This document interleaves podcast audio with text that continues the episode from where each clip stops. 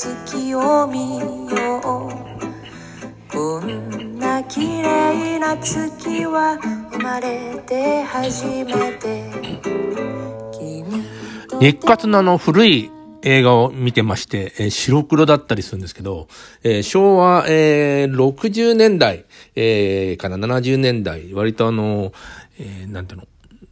吉永小百合とか、足川泉とか、石原裕次郎とか、高橋秀樹、いろいろいる、いるんですけど、えー、浜田光夫さんもいますよね。いや、みんなね、日活の映画の中で生き生きとしてるんですよ。なんていうの、スターみたいな感じですよね。それからもう、今、テレビドラマが当時、その、そんななかった。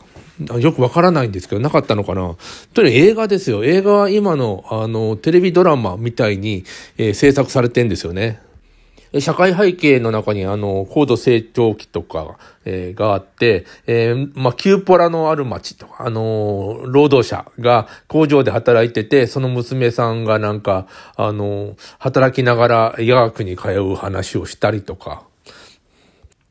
一方、会社員になってる、ネクタイ締めてる人たちが、あの、まあ、サラリーマンっていうものになるんだけど、まあ、昔のサラリーマンですよね。えー、面白いのはみんなタバコ吸ってんですよ、会社の中で。で、えー、先生たちもタバコ吸ってます。今と全然違う風景なんですけど、このネクタイ締めてる人たちが、なんかあんまり仕事してないという、あの、ことだ。そんなわけないんですよね。むちゃむちゃ仕事してたと思うんですよ。でも、あの、今みたいにさ、えー、労働基準法が、あの、えー、ブラック企業がどうとか、えー、会社が、働きすぎると労基が飛んでくるみたいなのがないから、えー、むちゃむちゃ働いてるはずなんだけど、でも映画の中の人たち、でも今でもそうだもんね。えー、トレンディドラマの人たち、まあ今トレンディドラマ言わないから、あれは80年代でね。なんていうか、中にいる人たちそんな働いてないんですよね。で、いつもなんか同じ酒場で飲んでると。の、でも、あの、すごく一生懸命働いてるという前提は、あの、残してて、えー、でもよく見たらさ、みんな、そんな働いてないっていう、あの、ドラマの、働いてる場面ばっかりだったら、例えば一回ですね、あの、お話全然進まないし、えー、それじゃ困るから、あの、基本的に働かないで、なんか何か恋愛やってたり、なんか困ったこととか、まあフリーでも何でもいいや、なんか事件を解決したいとかしてるんだよね。だからリアリティっていうのは多少ないと僕たちは入り込めないということはあるんだけれども、なんていうか、日活の当時のの映画、学生さんも、えー、それからサラリーマンも、えー、みんな憧れを持って、えー、見てるというのがよくわかりますね。で、えー、あこんな生活いいなっていう のと、労働者たちの大変さみたいなのが、もう両極端にやっててさ、あの見てて、ああ、面白いな。でも、今もう、えー、っと、高齢者になってる人たちの若い時の生活っていうのは、なんか見れて面白いんですよ。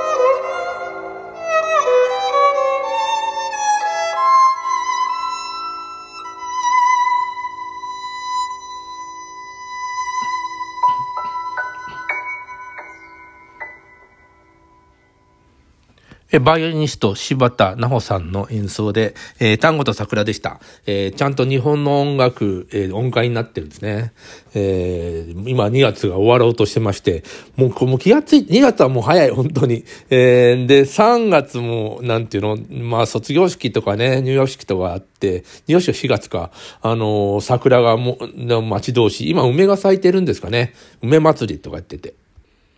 えっと、昔の、あの、生活風土とか、なんかそういうのを本で感じてたり、要するに活字で感じたりしてたんですけど、日活の映画面白いよね。当時、白黒だった時の映像とかすごく面白くて、でね、女性がすごく差別されてんの。でもこれ多分わざとで、だんだんそういうのはいけないと映画監督とか、あの、それから見てる聴衆、女性ですよね、が、あの、見てて共感するように作られてるんだなっていうのが、なんかよくわかります。だってもう、その当時の、えっと、なんで議員さんとか校長先生とか、えー、教員、えー、男性教員とかがさ、もうすごい横暴なのね。で、ヒロインである足利泉さんとかね、多分オードリー・ヘップバーンも意識してるんだと思うけど、えー、いじめられ、生徒たちがなんか生意気で板挟みになりみたいなのがあるんだけど、えー、多分、なんていうの、社会の不満みたいなのを、あの映画の中で、あの、なんな解消していくというか、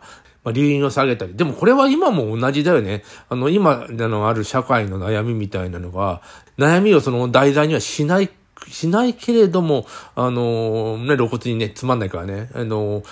やっぱりそれがかいよ見てて解消されるみたいなことになってますよね。だから、60年代、70年代、1900ですよ。80年代、2000年になって、まあ、10年一昔で10年で区切るのもなんなんだけど、あの、その時の悩みって当然いつもあって、若者と、若者の悩みもあるし、えー、高齢者の悩みもそれをなんていうのかな、やっぱり中で解消していくというのが多い多いっていうか、やっぱりみんな関心があるのはそこだったりするから、で、えー、映画、映画やドラマの中で、あの、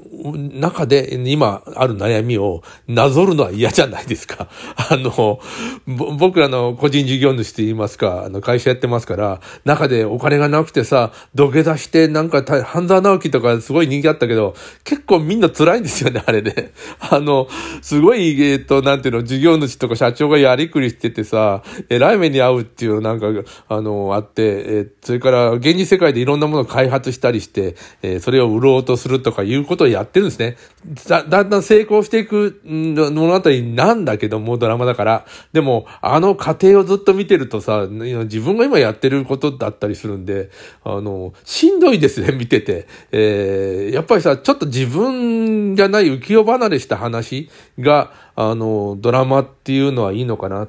というドラマのね、あの、脚本はいいのかなと思います。ただ、あの、自分のしんどいことをずっと見てて、これ自分がやってることやなっていうのが、えー、現代のドラマでもよくあるんですよね。